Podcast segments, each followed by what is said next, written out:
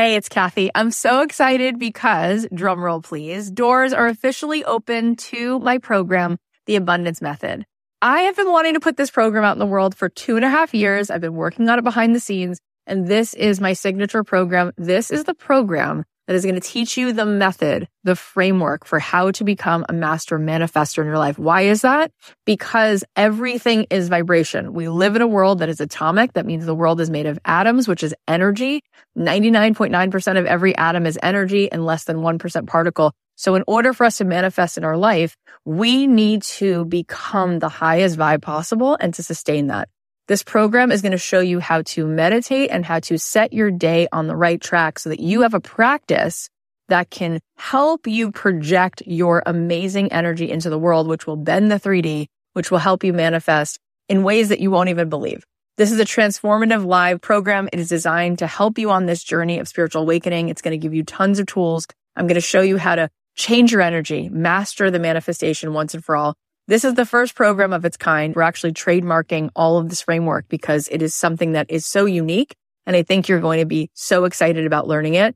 Also, there are some bonuses right now. If you sign up before May 14th, you're going to get the following, a magic morning journal, which is going to help you every day to set your energy in the right way, daily prompts. Plus, you're going to get an exclusive podcast so that you can be listening to this program if you can't make the live Zoom calls, we can give it to you on a track so that you can be listening to it like you do a podcast. Also, you're going to get a pack of 10 meditations from me. And you're going to be getting a training that I just gave a workshop called Permission to be Rich, one of the best workshops I've ever done, which you will love. And there is a platinum level to this program. If you choose the platinum level, not only do you get extra coaching calls with me, you also get extra mentor support, but this is really cool. You also get a retreat included. My retreats are normally $3,000. You will get the retreat for free included. Plus, you will get a front row seat at that retreat because you will be on the platinum VIP track at the retreat. All of this is here for you. I'd love to see you in this program. I want to see you tapping in, turning on to that electricity within you so that you can find your way to the life that you were born to manifest for yourself. You can join us now at kathyheller.com slash join. I cannot wait get on in there, see what all the excitement is about. It's going to be so much fun.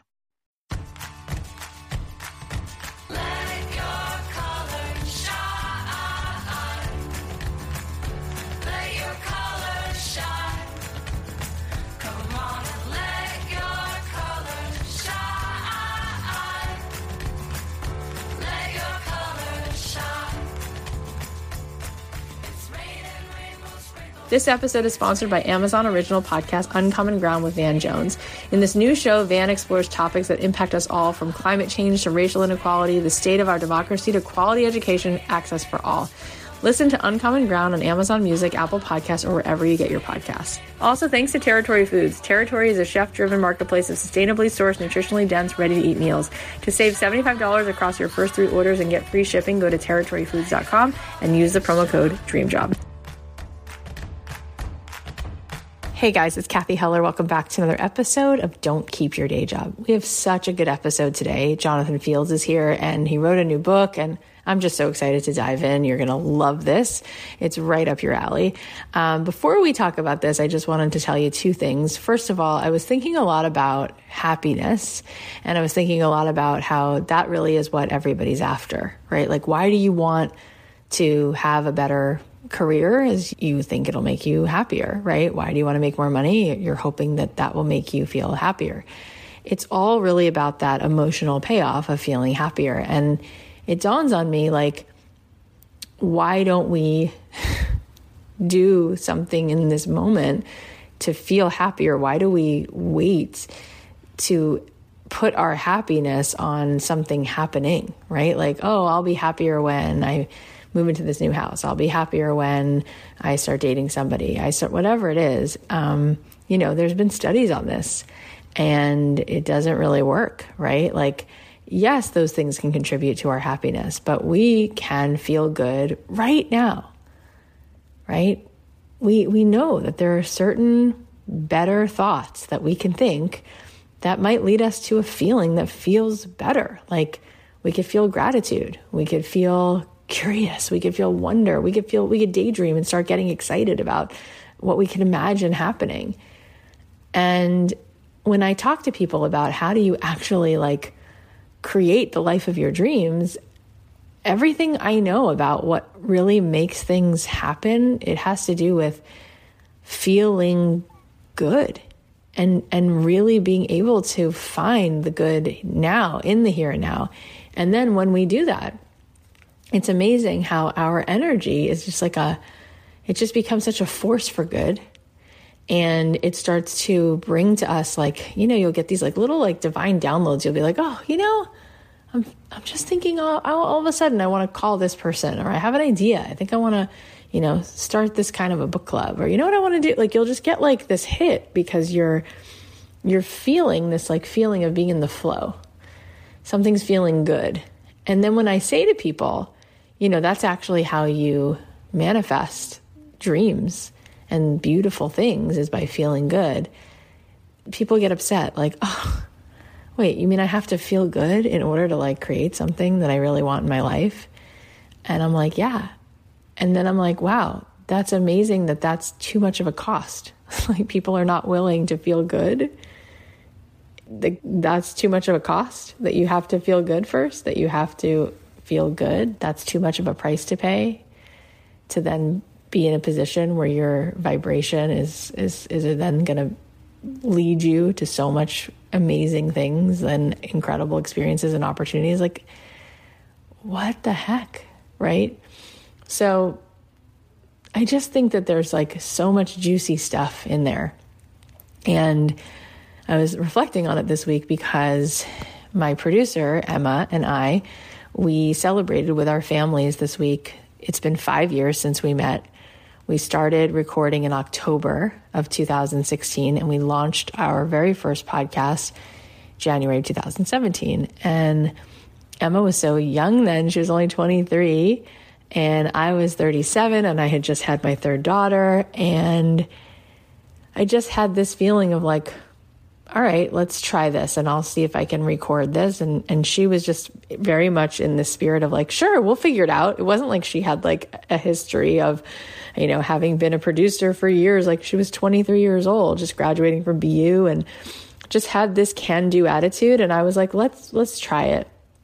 And so we just did, right? And we recorded the first episode. And, and I remember when we recorded the second episode, I was like, oh, I hate the way I sound. And, I don't know if I can actually go through with this. But then in the end, we said, you know what, let's just go ahead and do it. And part of the reason that we did it is because it was about the fact that the process itself was something that we both felt would be fun. It was like, oh, it's fun to just make this. And so it wasn't like, oh, we'll be happy when there's a million downloads. We'll be happy when the show grosses six figures or seven figures. It was like, why don't we just enjoy this process. Like every person we interview is like unwrapping a gift, and we get to hear about this person and be curious, and we get to meet listeners. And whether there's 14 listeners or nine listeners, it's still like people that we can impact. And it's just incredible how. I remember hearing from Maddie, who who's been working with us selling our advertising. I remember her telling me she's like, you know, you need to have about twelve thousand downloads before things like really start to take off from a monetary standpoint, I was like, oh, forget it. That's just crazy. And now the podcast has been, you know, it's almost five years. We put it out January 2017, as I was saying, and and we're we're almost at 25 million downloads. You know, it's just amazing. So I want to celebrate this with all of you. And I was thinking maybe some of you are inspired and you're like, I want to start a podcast. And if you do, then head on over to my um, Instagram. I'm, I'm doing a giveaway. If you go to kathyheller.com slash giveaway, you'll be led to the post where I posted a picture of me and Emma. And actually, I posted a bunch of slides that sort of show the evolution of the podcast because Emma made me this amazing scrapbook where you can see the first email um, where I was introduced to the idea of a podcast. You're going to see a bunch of cool milestones in there. It was such a beautiful scrapbook she gave me. It made me cry. And I'm going to be giving five of you a little bundle just as a celebration. So you'll get a podcast microphone, you'll get some swag like a sweatshirt and a mug, plus some Halloween candy, because why not? So all you have to do is go to kathyheller.com slash giveaway and you'll find the post on Instagram. And if you are really like interested and excited and want to start a podcast, then you should DM me on Instagram anyway, because I have a checklist um, on what you need to get started, and I'm happy to share that with you. You can always find me on Instagram at Kathy.Heller. All right. Well, I'm really excited because my friend Jonathan Fields is back on the podcast. He is a best-selling author, producer, business innovator, top podcaster, and founder, CEO, and chief architect of Spark Endeavors. Jonathan came on the podcast a few years ago to share his story and what he had figured out about what it means to live a good life. So if you haven't heard that episode, you definitely want to go check that one out. This time he's here to talk about his new incredible book, Sparked, Discover Your Unique Imprint for Work That Makes Us Come Alive. It's all about how to find out what lights you up, what fills you up with meaning, joy, purpose, and possibility, and how to spend the rest of your life doing it. This book also outlines this awesome assessment that Jonathan created to help you figure out what he calls your sparketype. It's really fascinating, so you guys got to get a copy of this book and take the assessment right after you hear this episode. Also, you can go listen to his amazing podcast, The Good Life Project, where he shares inspirational, intimate conversations about living a fully engaged, fiercely connected, and purpose drenched life. He's had guests like Brene Brown, Seth Godin, Matthew McConaughey, Glennon Doyle, Mel Robbins, Liz Gilbert, Julia Cameron, and so many more of your favorite people. So you're definitely going to love his show. Jonathan is one of those people who has become really successful, but so not pretentious. And he has an incredible presence and generosity. I loved having him back. And I was so excited to share this with all of you. So without further ado, please welcome the remarkable Jonathan Fields. Hi, Jonathan Fields. Thanks for coming back. It's so good to be back with you. I mean, I was just saying that if there was ever a book that was great for my audience to read, it's this book. Sparked. Discover your unique imprint for work that makes you come alive. Everything about this, first of all, the person who wrote it, you know him, he's a good guy. Yeah. So, Larry David, your Eunice, you're just such a beautiful, open heart. But then this actual content is so good. Mm-hmm. And we're going to get into it right now. So, what made you want to say these things? Like, what led you to this? Like, oh, okay, I have to put this in a book. Yeah. So the book is really, it's sort of like the, um, the thing that couldn't not happen at the end of probably about two decades of work you know, last time we talked, which was like a chunk of years ago, I was focusing more broadly on the question of what does it mean to live a good life? And that's been like a big part of my curiosity for my entire adult life. But a lot of it has always been wrapped around the question of work, you know, and why? I mean, similar to you, like we have this kind of fascination. It's the thing that we spend most of our waking hours doing. And I trace it. It's funny. I was like trying to figure out like what's the real origin story behind this recently. And I'm pretty confident that the wheels really get set in motion for this whole body of work during 9-11 or right after 9-11 when I was living in New York City, where I had spent my entire adult life until about a year ago. And knew somebody, actually probably multiple people who didn't come home that day. And, you know, it was a devastating moment for me, for the city, for for so many different people, for all of the reasons that we all know. And I was sort of wandering through that time and it brought me home to the fact that we're not made any promises that you know we wake up in the morning and god willing we get to come home at night and hug the people that we love and and have spent the day doing something that matters to us but you don't know and you know yeah. i started really kind of re-examining like what is the thing that i want to do with my life and for me, that was like a really odd time. And I think we've talked about this in the past. You know, I had literally signed a six year lease for a Florida building to open the yoga studio the day before 9 11. Ended up really trying to figure out whether I was really going to do it, in part because of what happened and because of, you know, like people who I knew who didn't come home. I said, yes, I, this is the thing I have to do right now. And it turned into an extraordinary sort of season of my life. And that season also took me a lot deeper into Eastern philosophy and traditions, which are steeped so much more in the big existential questions and in the pursuit of, of meaning rather than sort of a more fleeting pursuit of happiness. Yep. And that's always been a part of my inquiry. It's like, how do we uh, wake up in the morning and do something that feels truly nourishing to us? And probably about five, six years ago, it started to become even more centered for me. And I started to really wonder, you know, what's driving us underneath all the jobs, the roles, the titles, the industries, the expectations? What's the deeper impulse for work inside of us that makes us come alive? Is it as unique as like 7.8 billion unique impulses? Or is that just the way that it shows up in a sort of like a very individualized surface level way? and can show up in a hundred different ways, you know, like in a hundred different seasons of life. But is there a deeper impulse? And is there something that's kind of universal across all human beings? I had no idea if there would be, if I would find anything or not. So I literally started deconstructing just giant lists of jobs and roles and titles and industries. And I was looking for like, what is the fundamental unit of effort? What is the fundamental way that we exert ourselves in all these different descriptions? And these 10 different impulses for effort started showing up over and over and over again in different combinations. And which surprised me actually that it distilled down to that pretty, pretty quickly because I like to consider myself sort of like pretty unique also. And, you know, I'm like, I'm a delicate flower who's like, nobody is like me in the world. But in fact, you know, there is this universal set of impulses. And once I identified them, I start to realize you, you and I are similar in a lot of ways. We're kind of students of human behavior. Like we're constantly just, we're observing how people move through the world.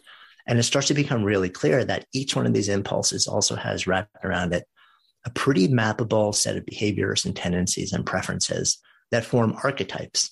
And I started calling them sparketypes really because it was just a fun way to say, you know, mm-hmm. the, the archetype for work that sparks you. And I started sharing them around. And the response was was really tremendous. People were like, this actually, it feels really valid. It feels really useful too. And I started sharing them with colleagues, with clients, and was just getting tremendous feedback, but I wanted feedback on an entirely different level. I needed to know at scale how real these were, how useful they were. So we spent 2018 building an assessment. Most of the year, it kept breaking. We kept having to reimagine what are the prompts, what is the algorithm, because the algorithm behind our assessment is actually unusually complex. It's not just sort of like a straight math problem. And when we finally released it out of beta, sort of like the world just raised their hand and said, yes, yes, yes. And as we have this conversation, about 600,000 people have completed the assessment, generating um, right around 30 million data points. We've done some follow on research that's shown some just incredible correlations with things that really matter. And then, like a mountain of stories and use cases, and just tons and tons and tons of things coming into my head saying, oh, this is actually how it shows up in the world. This is how it showed up in my intimate relationship. This is how it showed up between like the team that I lead or between colleagues that I work with or with me and a client that I have or with a kid or, you know, in a school setting or in a career counselor setting. So yeah, it, it got to a point a couple of years ago where there was literally the volume of data, both quantitative and qualitative, that was in my head was it needed a release valve. so because I needed a way for people to sort of like to be able to just share it all without people having to go through me as, you know, one unique human being. So that it was time to write the book, you know, it was time to pour everything that I had learned up until that point into the book and just try and make it as as detailed, as story driven, as data driven. It's like just everything that I could fold into it to try and just share everything that I learned. And it be, kind of became like the you know the inevitable thing that it could not do. And then for me it's fun because so my sparketype my impulse for for effort or for work that makes me come alive is what i call the maker which is all it's driven by the process of creation. Like i make ideas manifest. That is the underlying impulse of the maker. So when i say yes to a book then i'm just like all in because now i go into my maker cave and I take all of this stuff like that my scientist side has been fleshing out for years. And now I turn it into something real, um, something tangible, something like a social object that I can offer out into the world. And so it was a really powerful experience. It was also really interesting because I was writing the book last year you know so right, during the pandemic yeah yeah we we literally sold the book we took the book to market at the end of february we had fast interest in it it sold in the beginning of march literally as the week that new york shut down the book sold and i basically you know went into my space of just saying all right you know I have a family to take care of. We're all terrified right at that particular moment for our well-being and for the world's well-being and hunkering down in New York City, which in you know the spring of last year was an absolutely devastating place to be. I can't even imagine. And that. yeah, and and it was in a weird way. It was one of the things that really allowed me to to touch stone, to like every day know that there was something, there was a there was an impulse that I had that I could honor and show up and devote time to, that I could keep returning to, that helped me stay, I think, more centered than I might have been had I not had it. I mean, I had the podcast, I have all sorts of other things, but the podcast was also turned completely upside down. Yeah. Yeah. Yeah. We didn't know if it would continue on because for six years we had only recorded in person in our studio in New York.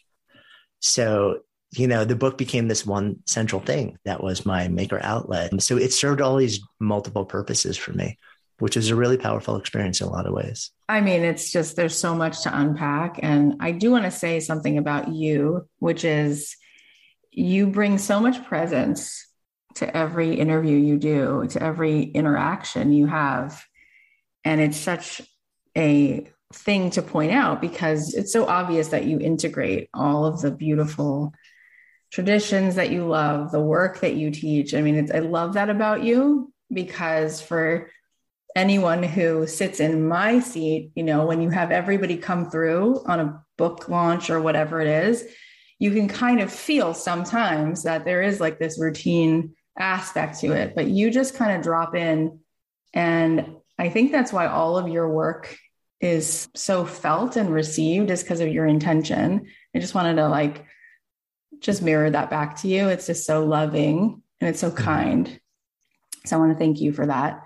And then this book, you know, it's, I said, and I wasn't really just saying it to say it, it really is the book for this audience. You know, we, since you and I have met, we now have like 25 million downloads. And Jonathan, every time I meet someone, I'm like, great. So, you know, let's get you doing the thing you really want to do. And it's like, cool. I have no idea what that is. And I'm like, oh, so it's not just about having to figure out how you do something, like it's what the heck is it? And we've had Angela Duckworth here and Emily Esfahani Smith. And I remember both of them saying that two thirds of the world doesn't know their thing. It's only like one third that maybe knows since they're little kids that they love making ceramics or, you know, they love writing. And everyone else is just like on this journey. So what is it? Was my first question. What is it that's blocking us?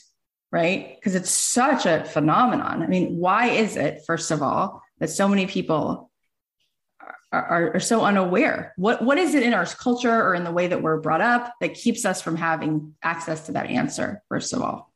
So I want to speak to that, but I want to speak to something you just said also, um, which is that notion that two thirds of the world actually doesn't know what their thing is. I actually think that's a wildly optimistic number. Yeah, I, I, think it's closer to, to probably 98%. And there's sort of like, I want to deconstruct that, just unpack it a touch more, because here's what my experience has been sort of like really immersing myself in this work for a chunk of time now. And that is, even those who feel like they know what they're thinking usually will point to a very specific job or role or title or set of tasks and processes or a medium, right? So let's say you have somebody who's a painter right? And they've been painting since they were six. And they're like, I identify as a painter. I've known my thing since I was six years old. And then they're rocking on, they're painting, right? And then, God forbid, something happens in their lives and they can't paint anymore, right? If what you've done is identify yourself primarily with the surface level expression of a deeper impulse, and you stand in your identity on that surface level, then when your ability to do that ends or changes in some meaningful way, and it, it always will, you know, it always will, then you feel like you've come to an end. You feel like you can't yeah, like really now the thing, yeah, it's like now the thing that you're here to do, you're you can't do anymore. Whereas if you actually go deeper than that, if you actually ask yourself, okay, so painting, cool. Like there's something about paint there's something about brushes there's something about oil and canvas that i love. And, and i know this feeling because i spent a season of my life painting and i love it you know? But if that was sort of like the way that i formed my the core of my identity when and if my ability to do that changes then i feel like no longer have i just lost a pursuit but literally my entire sense of identity my reason for being has been stripped from me if instead you say what is the deeper impulse mm-hmm. beneath this surface level expression that is almost like my DNA level thing. Then if you hit a point where like, you know, you can't paint anymore or you can't work on cars anymore or you know if you are a visually oriented person and your eyesight starts to to yeah. be impaired on a level where you can't do it anymore yes you will still grieve the loss of that. But at the same time you'll know there's a deeper impulse in me. I know what it is. And because I actually can identify on that level, I can now look back out at the world and say, what is a universe of ways, new channels, new forms, new media, new conduits of expression that I might find where this impulse can still be brought to bear, but maybe in a profoundly different way. Yeah. So I think a lot of like of that third of people that, like you mentioned, my sense is a lot of those folks probably identify with that sort of like a, a time limited surface level expression. Mm-hmm. But I would venture to guess most of them actually don't know what the deeper impulse is underneath yeah. that. Yeah. So they're still going to end up in that same existential crisis when they hit that point in life, when for some reason they just can't do it, or they can't do it at a level which allows them to feel fully expressed anymore. So it becomes yeah. more frustrating and futility creating than actually joyful. So they step away from it. And then they don't, they don't have any sense of, well, what now? Which is why I've been so focused on the deeper impulse. So that was like a really big. T- I keep like taking us on tangents. No, it's so beautiful. That, no, and it actually just made me think of something that our mutual friend Seth Godin said to me. He's been on the show three times, and he's he's become like a father figure in my life. And I remember him saying, when I was you know, in my young 20s, I thought I was going to be teaching canoeing in the West Canadian mountains. Right. Like I wound up teaching marketing. And it's because of what really is like who I am could be translated in either place. And so now what you just said, I'm thinking about from the perspective of people who listen to the show and they say, well, I don't get it. Like I thought I loved to paint, but I'm not making money as a painter. And it seems as though for some reason people want to pay me to, I don't know, be a script editor or whatever it is. And I love this idea of like, well, if you can find what actually uniquely is the thing that's making you come alive, you might be able to do it in a realm that you could get paid for, that you actually could find so much meaning around because you let go of this identity where you are only feeling fulfilled as yourself if it's attached to this one particular way of expressing it. So I love what you're saying because I think that's what Seth was saying. He's like, whatever lit me up about that, I feel the same way in a room talking to people about software. And it's nothing to do with it doesn't seem like on the surface they're connected at all. So then what is that? How do we how do we find out what that is? Yeah. And, and going back to your question, it's like, why do most people not know this thing? Yeah. And I, I think the answer is pretty simple. It's because we don't know that it exists. you know, so we don't go searching for it. It's the reason I, I spent, I've spent so much time and, and so many years now deepening into this work is because there are great tools out there to get a lot of answers. There are all sorts of assessments, you know, like from Myers-Briggs to DISC to StrengthsFinder to VIA yeah. to all this stuff. And they're great. There's great spiritual process around it. And they're great things that sort of like, you know, like once you identify something, tell you how to map out and build around it. But what I wasn't finding was something that was really unique to understanding what the deeper driver under each thing is, being able to actually have somebody walk through a process where fairly quickly they could understand what theirs were and you could validate it with a ton of data, but intuitively it just landed as accurate and that it was useful. It would guide decisions and behavior. And so we didn't know that these impulses existed. And frankly, I didn't know if they did or didn't before I started into this work. Like I said, I was kind of agnostic. I was like, wouldn't it be cool if they did and we could map them out and build tools to help people figure them out? But I had no idea. And I've done a lot of work and I've I've explored a lot of different bodies of work, similar to you, from social science to academics to positive psych to philosophy, theology, business.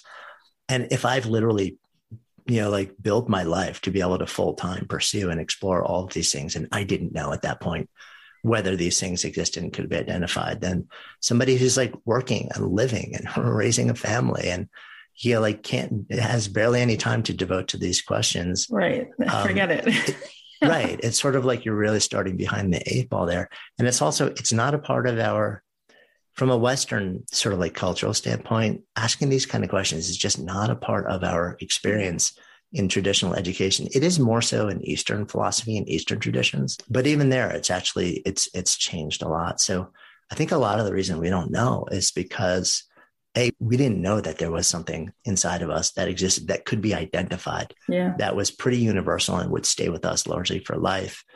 And then we were never taught how to explore and how to discover what this thing is.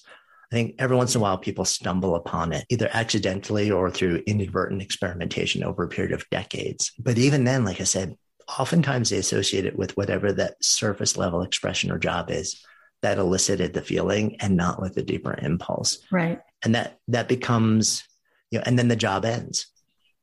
Yeah. And then like you wonder why you can't recreate the feeling somewhere else. And it's because you think it was about the job and it was about something underneath it. Right.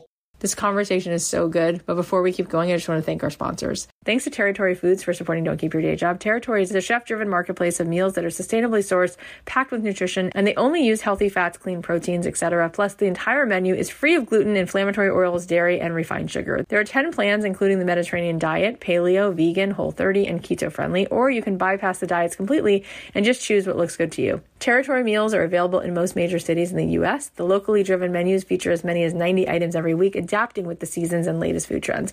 So there's always something new to try. Meals are delivered twice a week to ensure that they always are fresh, and you can order as many as 12 meals for each delivery day. With their risk free subscription, you can easily pause or cancel your meals at any time. They sent me some really yummy meals. My favorite so far are the Mediterranean salmon and lemon aioli and the tropical bowl with coconut rice and lentils. I've been trying to be more healthy, so I love that I can set a range for grams for specific nutrients like fat, protein, and sodium. And it's so convenient because a lot of times I only have a few minutes for lunch, and those meals only take like 90 seconds to heat up. To save $75 for your first three orders plus free shipping, go to territoryfoods.com and use the promo code DREAMJOB. That's $75 you can save across your first three orders along with free shipping by going to territoryfoods.com with the promo code DREAMJOB. In Uncommon Ground with Van Jones, a new Amazon original podcast, Van explores topics that impact us all from climate change to racial inequality, the state of our democracy to quality education access for all. As a news commentator, Van Jones hears opinions from across the political spectrum and knows how difficult it can be to find that common ground. So in this new show, he talks to thought leaders about how to join hands in pursuit of unity and building bridges to bring people together. I got to listen to a preview of his episode with Chef Jose Andres, and it was just so powerful to hear his story and how his family influenced his incredible philosophy of giving back through food.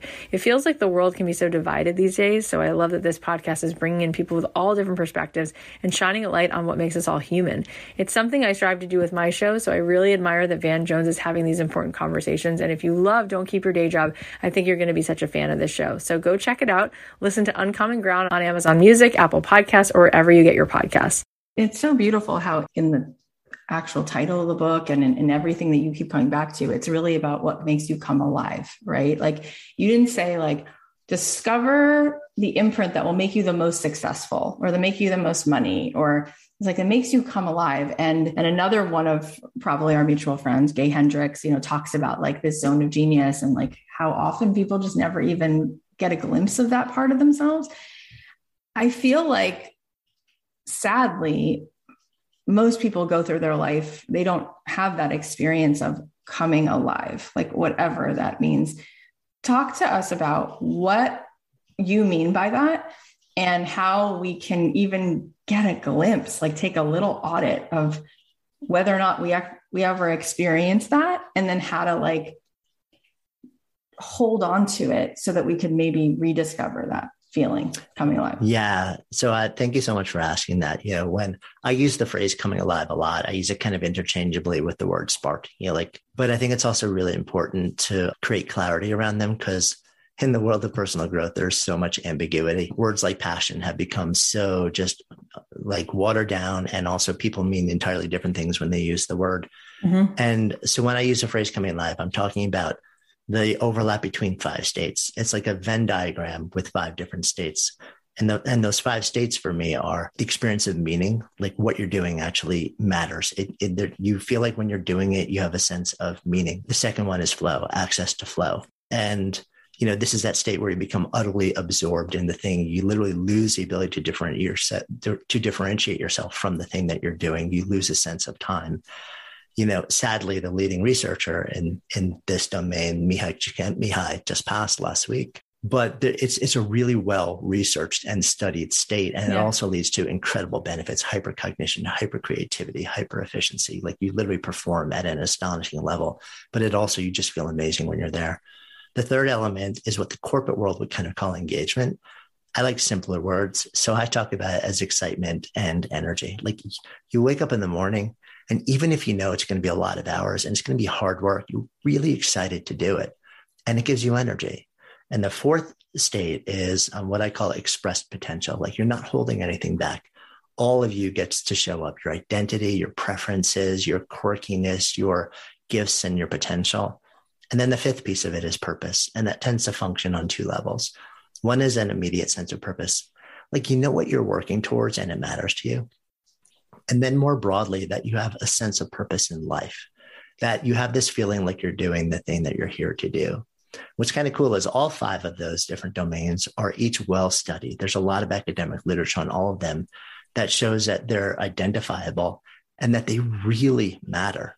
They matter to the human experience. They matter to your ability to flourish. They matter to your ability to wake up in the morning and feel like you have a reason for being here. So, so when I use the phrase coming alive or being sparked or work that makes you come alive, I'm talking about ways that you invest yourself.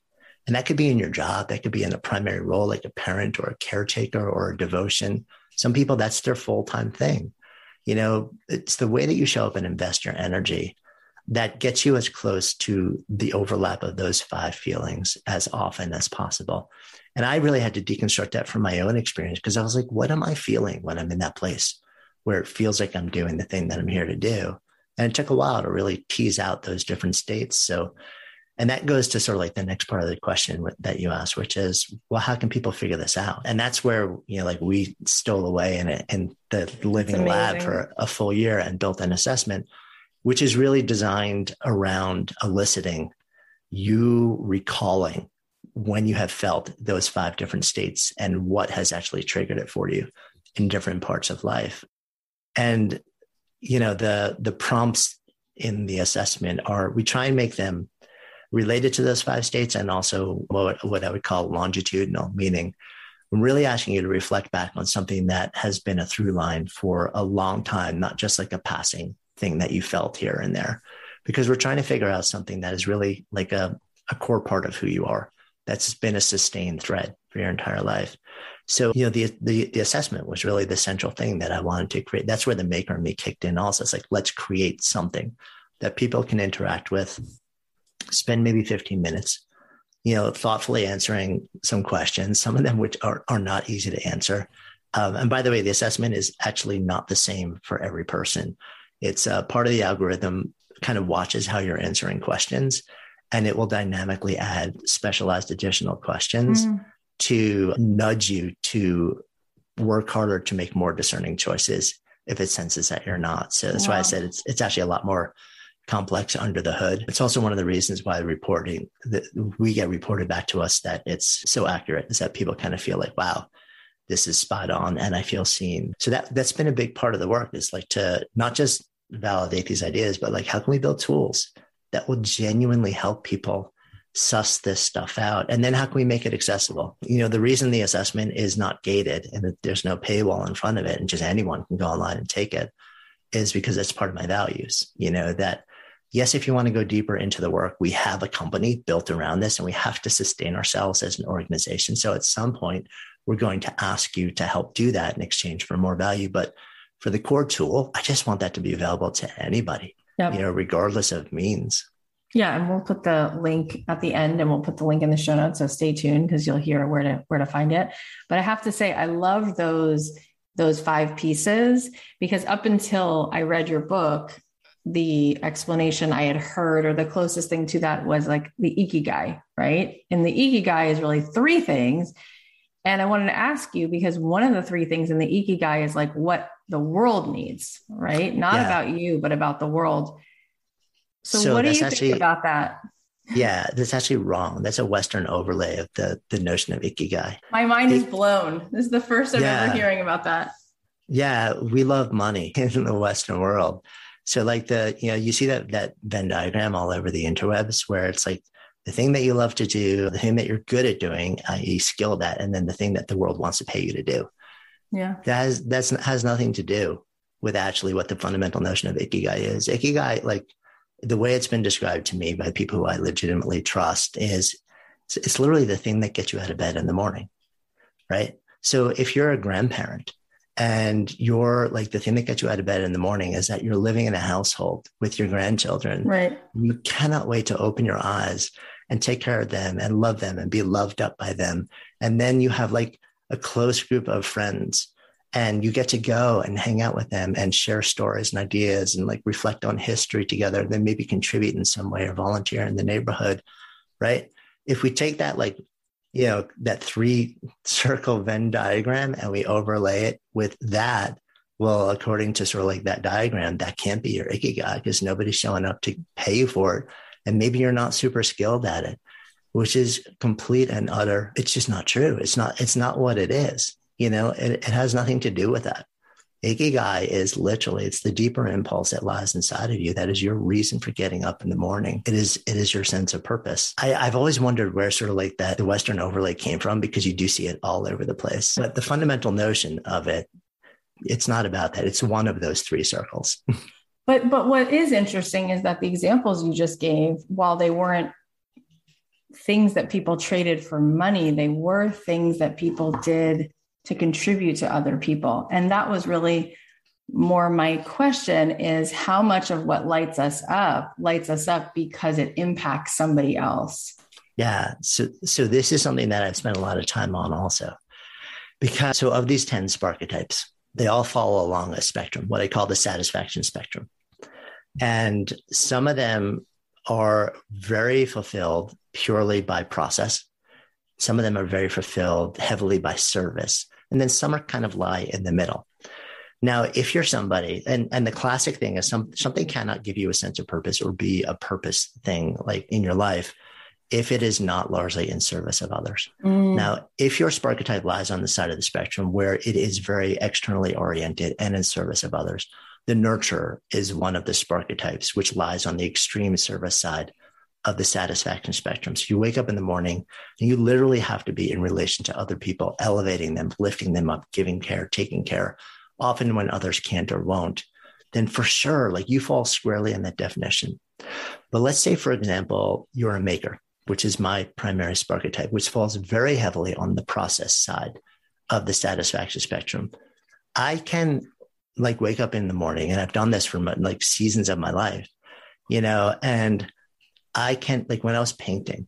watch, I'll give you a much more recent example. So three years ago, I took a month off of work and I vanished away and I lived in this sort of like cobbled together, partially finished bedroom on top of a partially renovated roadhouse in rural Pennsylvania where I look out the window and looking at cows. And every morning I would go downstairs. Wow. And I would spend 13 hours a day working with my hands, building, like actually just like constructing for the better part of a month. I paid for the privilege to do this thousands of dollars. And what I was doing is I was working side by side with a luthier, which you know what is, but a, a lot of other people may not know. A luthier is a master guitar builder. And we were working side by side because he was teaching me how to build a guitar from, from nothing, an acoustic guitar with my hands. So I'm work, I am laboring like crazy. Now, this guitar is never going to benefit anyone else like uh, for all I know, I'm never going to play for anyone else. It's going to be a terrible guitar. It's going to sound awful. And the first time I strum it, it may just spontaneously combust because I know how little glue is actually holding this thing together.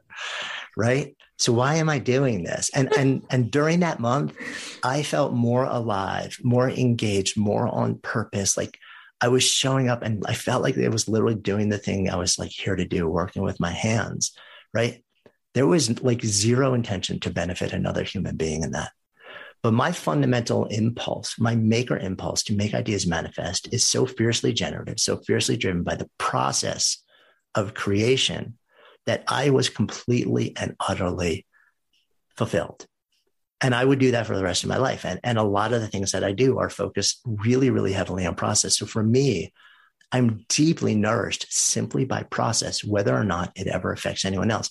Now, does that mean I'm a sociopath and I could care less about other people? no, of course not.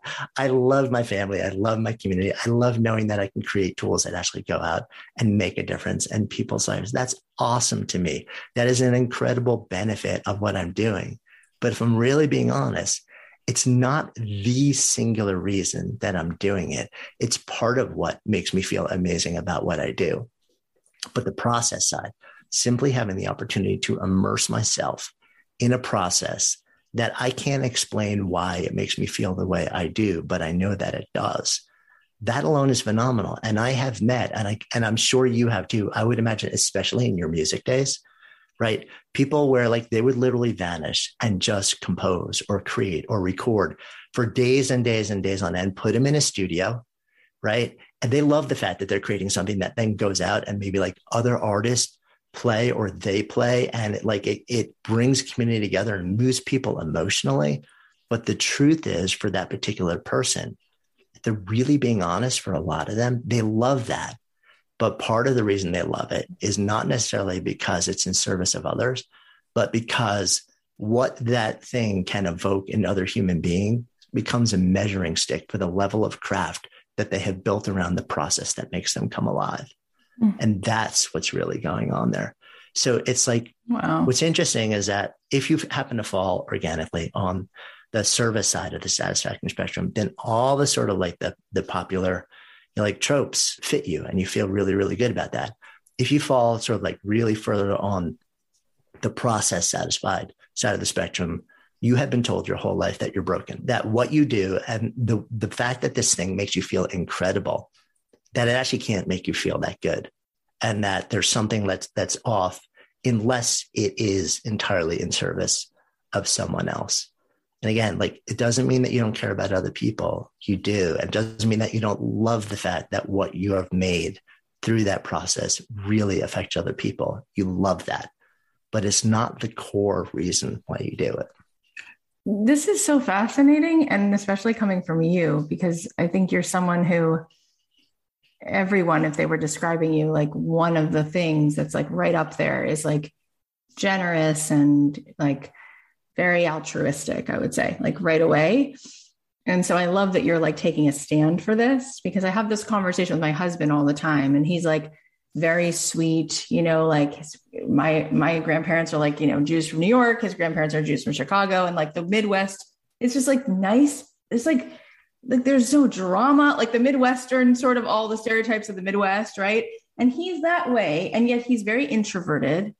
And so there have been times where like we're having conversations and I'm like, how come you don't walk in the room and like be generous with everyone with your energy? And, and he's like, what does that mean that I'm not, I, am he's shy, like more on the shy side. And he goes, it's almost like you're saying that if a person kind of just likes to spend time by themselves or just be a reader or whatever he is like that that's less that's that's less ideal or somehow like that person's selfish or you know and you're right. Like at the same time people will love him. Like we'll leave a party and like oh he added so much. I'm like he said three words. And he's such a nice person with integrity who's not pretentious you know like i guess it's just so fascinating what you're saying. And coming from you it adds so much weight. And i'm thinking about people like michelangelo or tom petty who like pretty much fit the description of what you're saying. Like they're kind of off having their own experience. And if anything we're just witnessing them having their experience in their flow state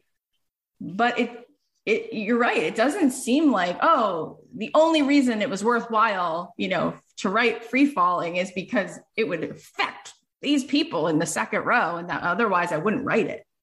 And i do think we live in that time where people feel as though feeling fulfilled and satisfied is not the question. It's really about how, how you you have to make sure that everything you're doing is is pleasing and belonging for somebody else yeah. And there's also, it actually gets even more complicated because there are actually really good reasons to be pro social and to be altruistic and to give, you know, but they get layered into this thing. It's like that, that the work has to be service focused or else you can't, you know, like when you are when you're giving, when you're generous, it makes you feel good for a lot of it. A, it's good for society. It's good for human beings. It's good for people that you love. It creates the world that we all want to inhabit. That is yeah. amazing.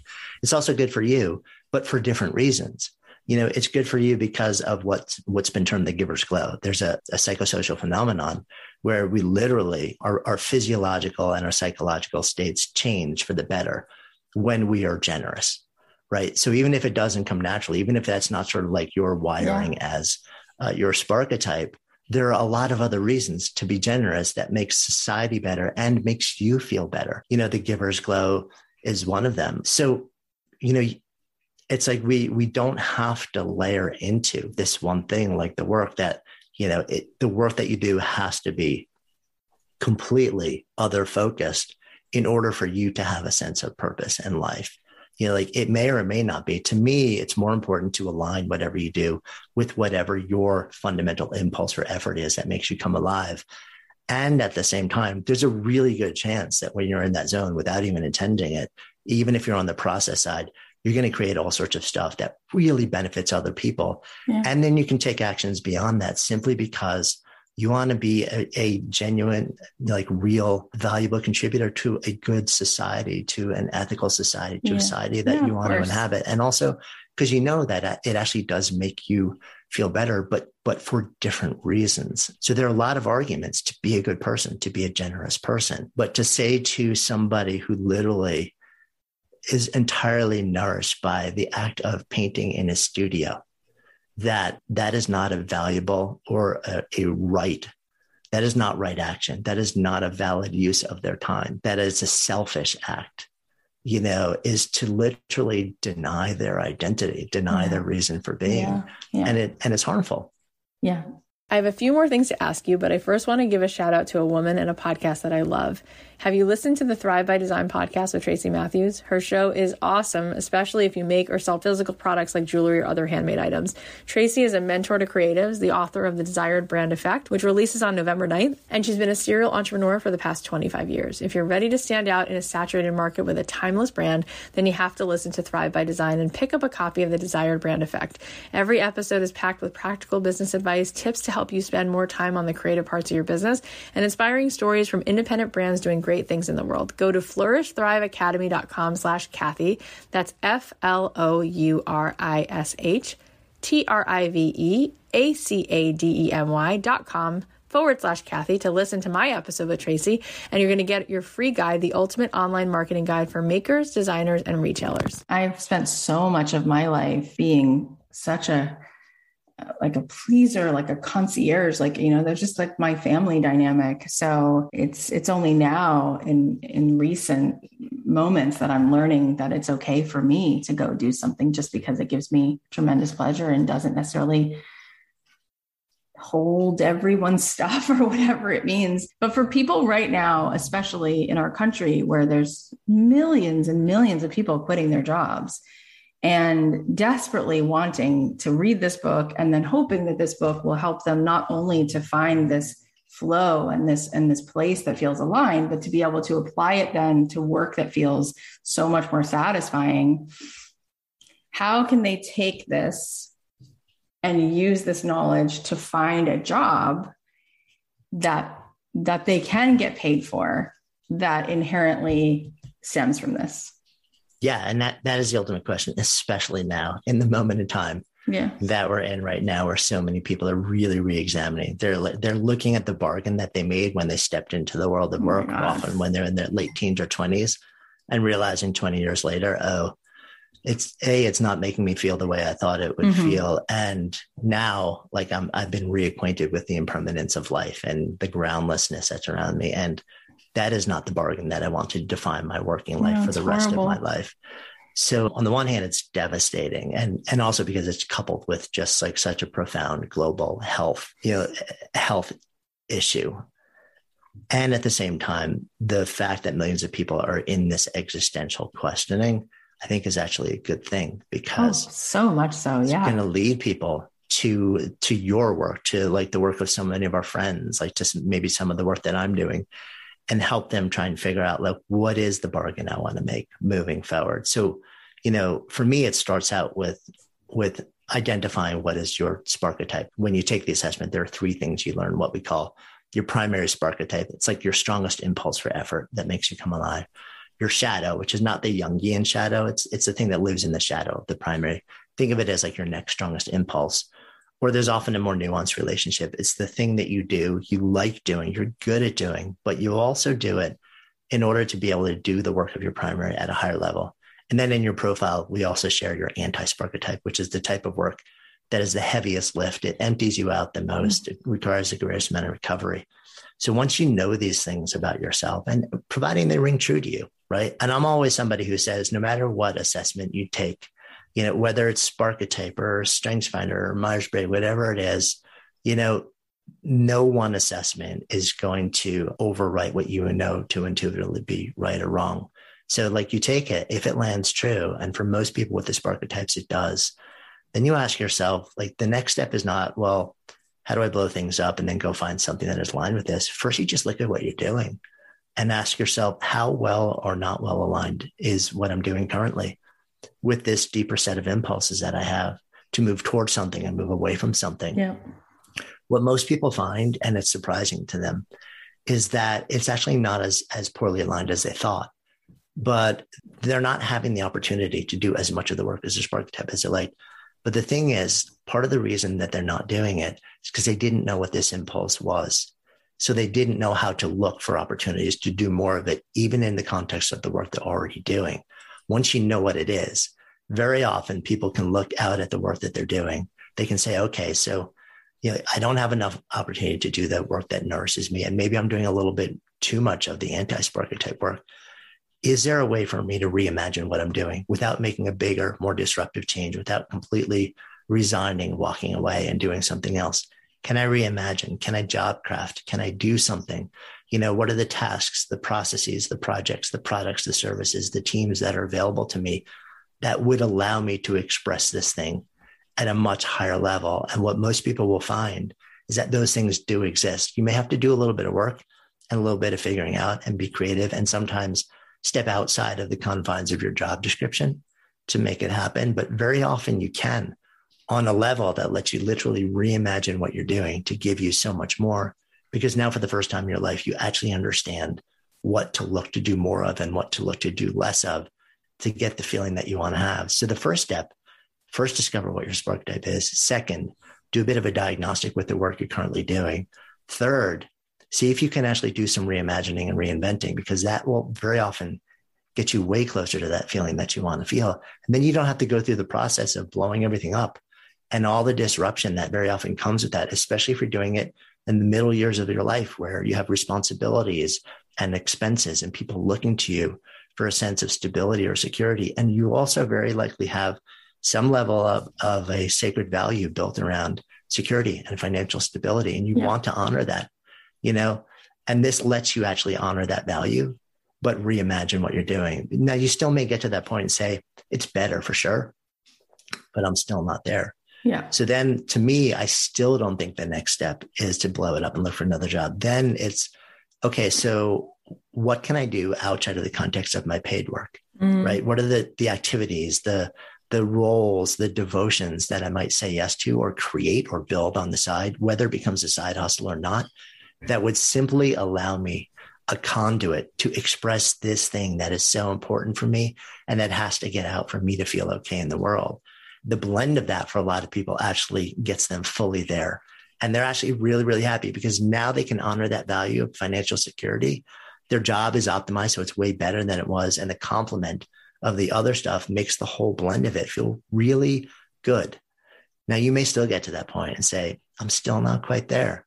And that becomes the moment where you turn out to the world and you say, okay, so what else might I look for? And the cool thing about this is two things. One, when you start to look for something new from that place, you're now stepping into the search process from a place of deeper self awareness and self knowledge, from a place not of victimhood, but of agency and control and intentionality.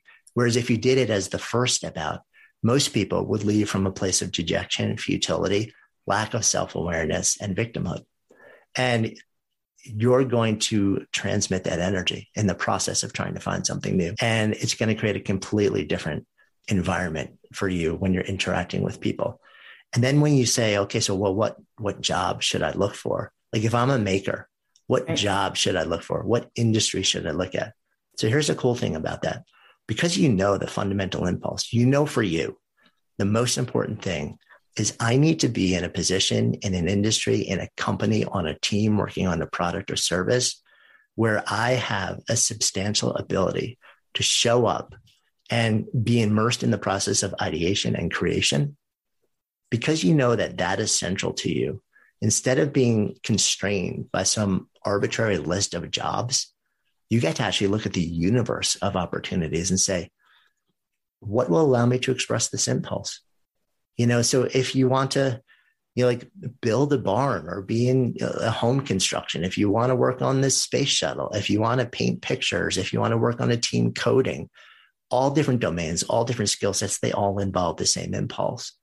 So the universe of possibilities becomes so much vaster to you. So rather than some limitation or artificial constraint, what operating on this level gives you is freedom that you didn't have before. And that means that you may actually have to work a little bit harder in the beginning because there's no obvious short list of things to start checking boxes from. But the bigger, longer term thing is that you actually have so much more freedom to explore nearly anything that you want to do and bring that impulse to it. Yeah, it, that's what I was just feeling is the freedom because we'll do these programs and in 12 weeks people want to figure out an idea and then see if they can build it into a, a side hustle of some kind. And they're so stuck like you were saying earlier on this one attribute of how it maybe was supposed to look versus the impulse versus what's at the root of it. And if you just take the root of it you could apply that to so many things that you could like you said apply it to the job you already have in a different way or even do it somewhere on the side of what you're doing and then just continue to mosey along, actually now liking what you're doing differently because you at least have the outlet for it. But explain a little bit more about what you mean when you say, because for those of us, you have to go read the book, everybody, but when you talk about these impulses, because you've used like Maker as a example of one, and I, I read some of the books. I know there's the Maven and there's the Nurturer, and you mentioned that one but I think I want people to understand what you mean by impulses because if you hear maker, you could hear that as a that one in particular is also a like a type of work right? But you really there's something about the sage the essentialist like what was one question right now before we take the assessment which everyone will go do we'll give them the link that helps us understand what you mean by impulse versus a category of work? Yeah so here's one just one sort of like way to, to frame it that tends to resonate with a lot of people. If you think back to the time that you were like your youngest memories you know like where you would wake up in the morning and do something that required substantial amount of effort over an extended period of time you weren't get paid for it. You know like you're eight years old this is not your job. There's no w2 that you get for it at the end of the day. But you literally wake up in the morning and if given the opportunity to do it, you will say yes and you'll work really hard. You wouldn't call it work as a kid, but the, functionally, you're actually investing a lot of effort in this thing for no other reason than the feeling that it gives you.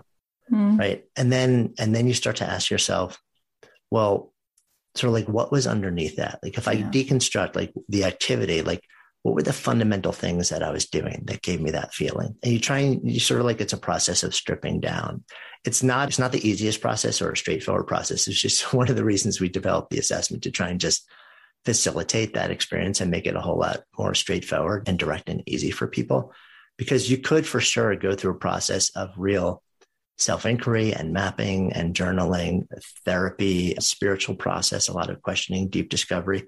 And I don't discount any of that. I think it's incredibly valuable. And at the same time, we're trying to, to come at it and basically say, you know, what were the things that you lost yourself in? And that's another prompt that you can ask yourself.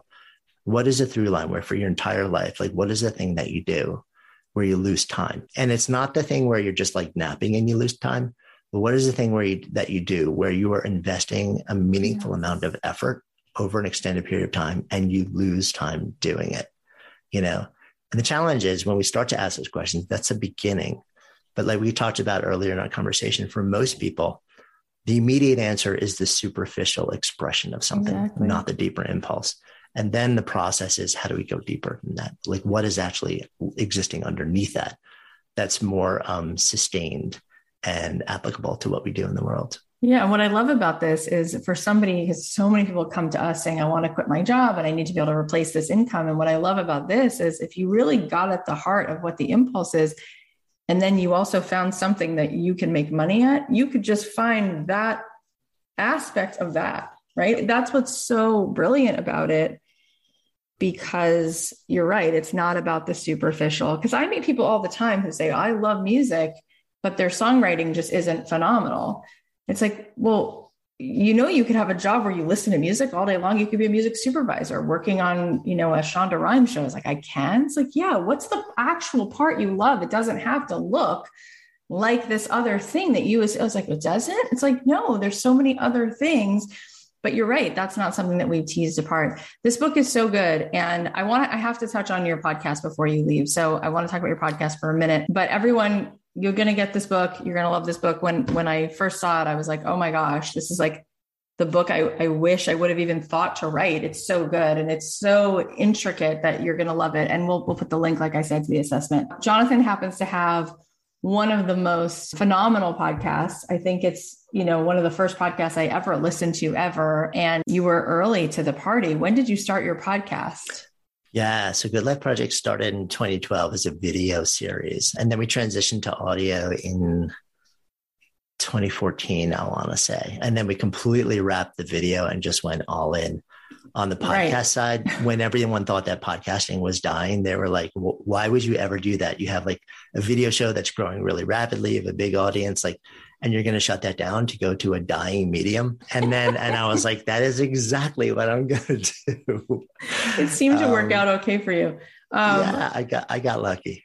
No, you, you didn't, but maybe there's a little bit of mazel in it. Why do you think that the show has been so successful? What do you think it is at the heart of the show that lands with people in such a sincere, deep way? Yeah, we've tried to tease that out over the years because, you know, we started there were I don't know hundred thousand shows. Now there's something like five million shows. Yeah. Um, and we've been very fortunate in being able to ride the wave through the years. Um, Always, um, and, and sustain you know, like sustain a community and an audience. You know, it's funny because I thought about this a lot on and off over the years, and I often wonder what it is because there are plenty of interview shows. I mean, like you have a phenomenal show. You're so good at what you do. Like I love listening to you because you always come at things differently and you bring your own background in. And and I love that you bring your own personal evolution into what's happening so that it like it mm-hmm. reflects in the conversation.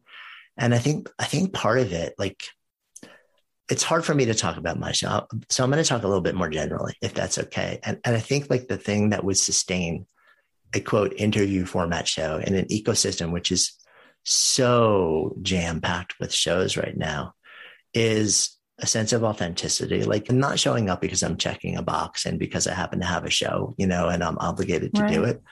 I'm genuinely interested in the question that created it, you know, and the question that created it is what does it mean to live a good life?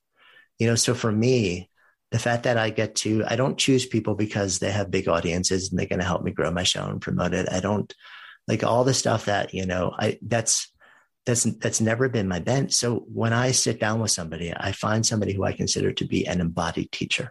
And what I mean by that is somebody who hasn't just written the book or given the TED talk, yeah. but somebody where when you look at their lives, there's something about the way that they're living, the choices that they're making that tells you they've figured something out. And that may be, you know, like a world-class researcher. It may be somebody who's you know the top of their industry it may be like my next door neighbor. I don't care how famous or not famous you are how accomplished by traditional standards you are. What i care is that there's something that you're showing me by the way that you're living your life that says you figure something out and i want to know what that is. So i sit down from from a place of genuine curiosity and i also sit down with the expectation that everybody can be my teacher. I, I could care less about what your pedigree is or what your background or your history is you know, like there is no person on this planet who cannot be my teacher. And so I think, you know, you have to sit down with a sense of humility too, and and a real and a presence. And I think also having been on the other side of the mic many, many times over the years now too, you know, it is we prepare a lot. You know, I have a team. I'm very fortunate at this point. We've been doing it long enough. We have like an incredible team that I work with that helps me show up in the best possible way and we show up prepared, you know, and ready to actually do the work. And, you know, I think that's really important too, because that people read that in you. And there's one other thing that I'm going to speak to that I actually don't think I've ever shared. And maybe this is about me that that may be unique to me. And as you can gather, I'm really uncomfortable talking about this stuff when it comes to me. But so I have a decade I guess more than a decade long meditation and, and breath practice right now. I didn't come to it because I wanted to. I came to it because I was going through something really hard and I was trying to hold myself together. What started as something that helped me get to sort of like from feeling really broken to, to baseline has over the years become a, a practice of just really profound access to equanimity and the ability to be present and not distracted and and to be really be with someone whether it's in person or whether it's like you know over thousands of miles like we're separated right now and I, I feel like sometimes that's palpable. People can sense that. You know, I'm not checking boxes. I'm not going down a, a laundry list of pre made questions. I'm just trying to get to the end. And I think guests feel that. I think you do this really well with your oh, guests. Oh, thank you. You know, you're you're so present with people that they feel it and they want to come back and they feel like like you've created a container where you feel seen and held. And and I think that's rare, you know, because it takes real devotion and it takes the building of craft to be able to do that. And I think that is in in the space can be a real distinguisher too. So I don't know what the whole like compilation of things that would make me or our show, you know, like continue to flourish on the level that it has for so long. But I think those are some of the things that tend to show up that really would differentiate someone in the space. Yeah, you just brought tears to my eyes. That's so so true. And it's exactly what I said about you about 30 seconds into today. And I've been a student of Jon Kabat-Zinn's for so long. And the only other person who reminds me of him besides him is you. There's just something, you're just good. You're just, you have a goodness and there's a lot of nice people, but not a lot of people are good. And it's just so, it's just amazing. It's so simple. And it's it's just not something that we get to even like witness a lot of time. And that's what it is. There's this this calm, quiet, gentle, loving, safe space. And then when you talk to people, they just, ah, oh, they just feel like they can talk. So it's really just so awesome. And I'm so excited for you that you are putting this book in the world because it's really like taking your seat in such a big way. And yeah, it's a little bit terrifying too. yeah, I can only imagine. I mean, I've written a bunch of books before, but most of them have been sort of like, this is my take on the work of a lot of other people. This is how oh, yeah. I put it together. Like, this is the first thing that is literally entirely my own completely new body of work so yeah. it's it's exposure on a level that i normally don't go to and it's it's been interesting oh it's so good for you and it's so yeah. good for us to get to yeah. be a part of it so all right well you all have to go subscribe to the good life project you probably are already but if you're not you're going to love it so you're welcome for that and jonathan tell us where we can find this book and where we can just keep following along with you yeah, so I, am just at Jonathan Fields pretty much everywhere on the interwebs and the mobile devices. You can, if you want to take the Sparketype assessment, it's just sparketype.com and Good Life Project podcast. And the book is available at booksellers all over the world. Amazing. Thank you. It's so good.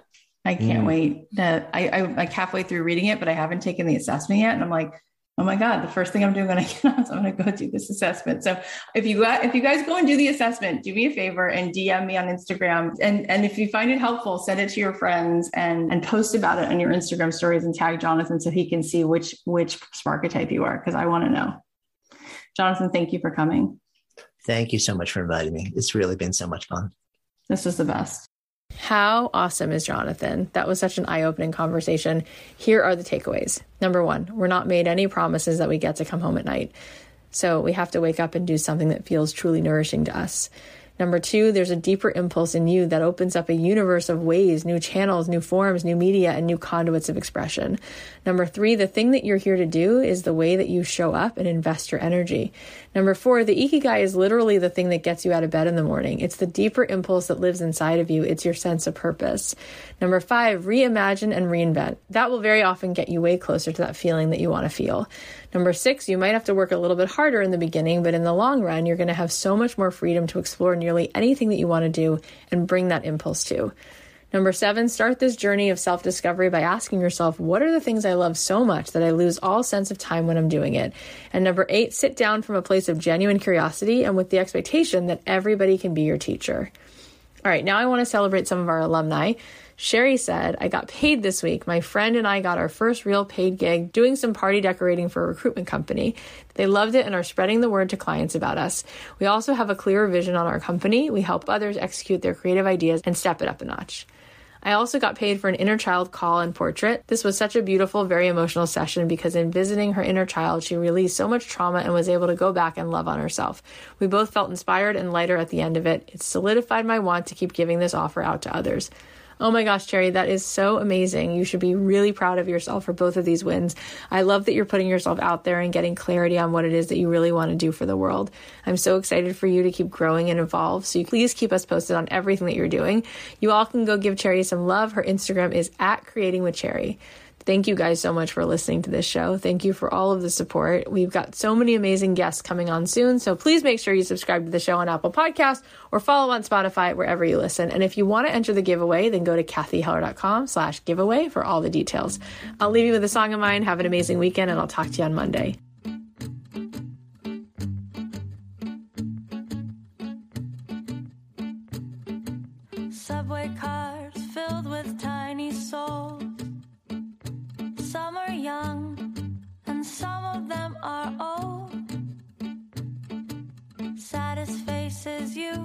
Ever seen. How can we set each other